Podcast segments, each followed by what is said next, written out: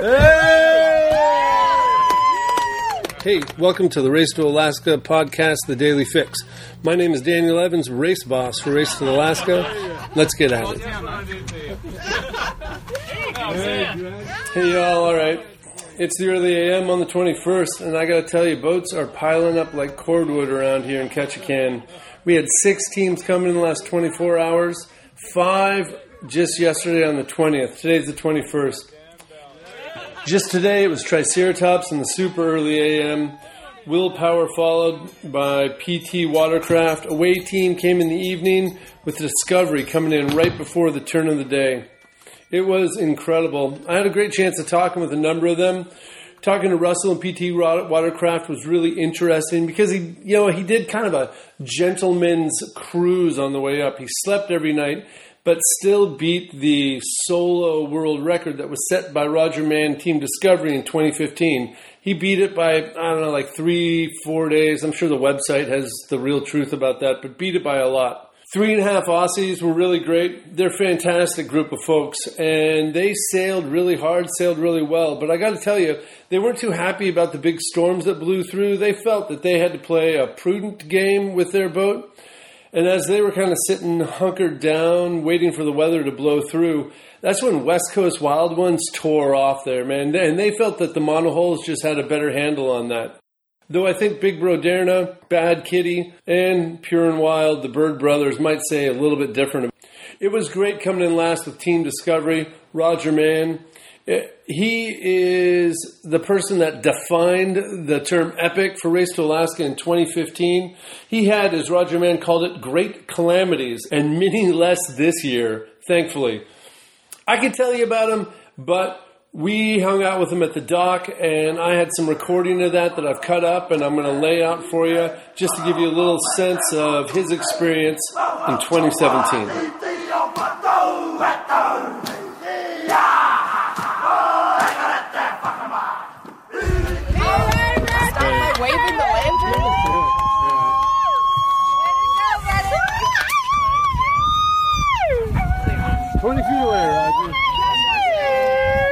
Yeah. Like the arrival of the there, he had two at the dock. Yeah, it was an Awesome.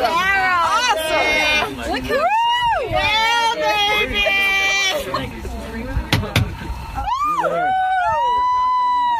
How did you feel hitting super hours? Were you confident it was going to be like as easy as it was? Um, yeah, I was pretty confident in that. You know, I was, There wasn't even a ripple. when I was listening on It the was too smooth. It's too easy. Yeah, it was it was really smooth through there, much different than the first time. Yeah.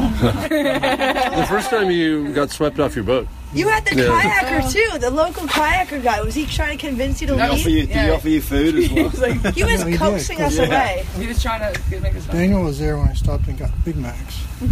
there was the kayaker that came. Yes, that's why he went to Yeah. He was afraid that I wasn't going to have time to get Big Macs, so he stopped and got two and fries. So give give those to me as well. You're kidding. I ate seven Big Macs and a, a large fry before midnight. Is it, that's like, is that three more Big Macs than last time? And a Yeah. six, That's and a six or a gas monkey. That's all I was doing. Is Talk about the gas. Good thing I could just coast. Glad we were I just coasting along. I wasn't even, didn't have the sails up, and I wasn't paddling. I was just coasting along eating Big Macs. In the Narrows? Yeah, Don't be frightened, son. No scenes on the That's brilliant. That's brilliant.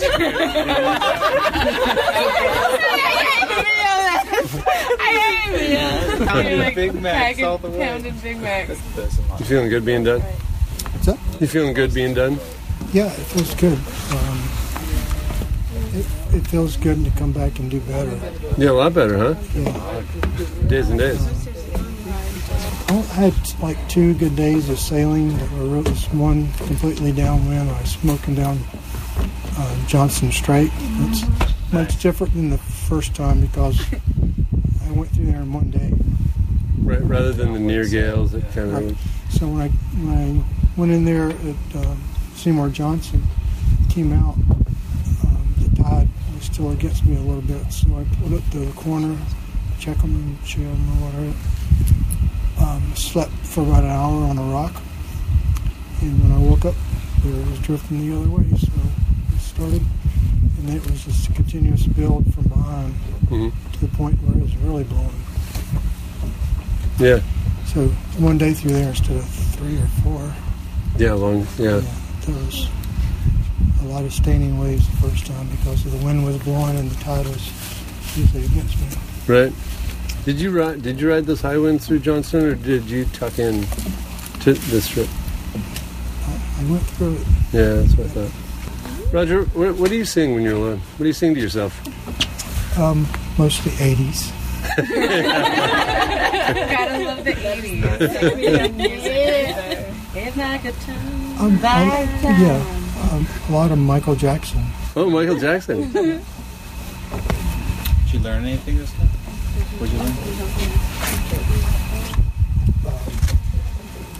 I I use opportunity like this to kind of go.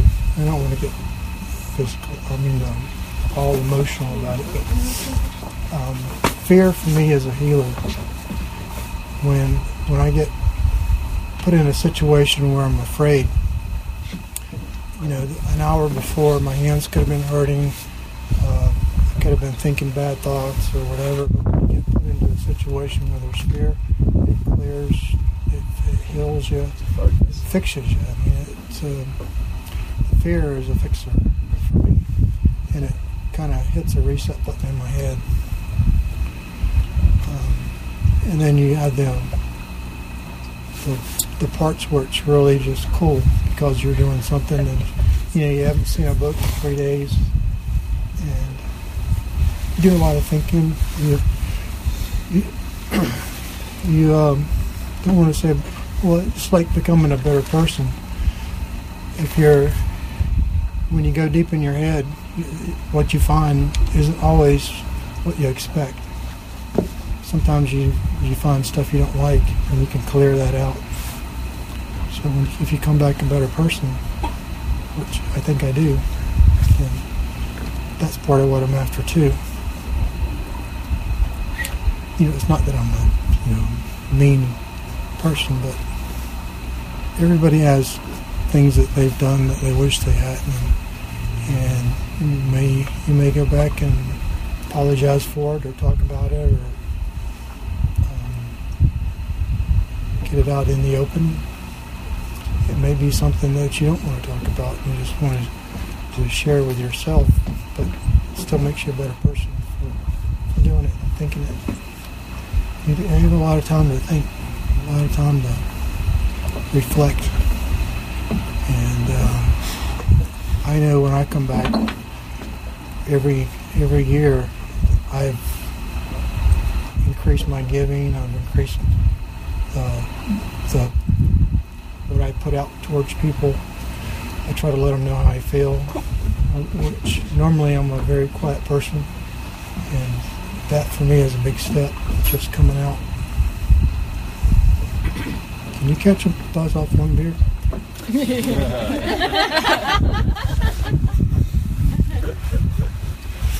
a sip.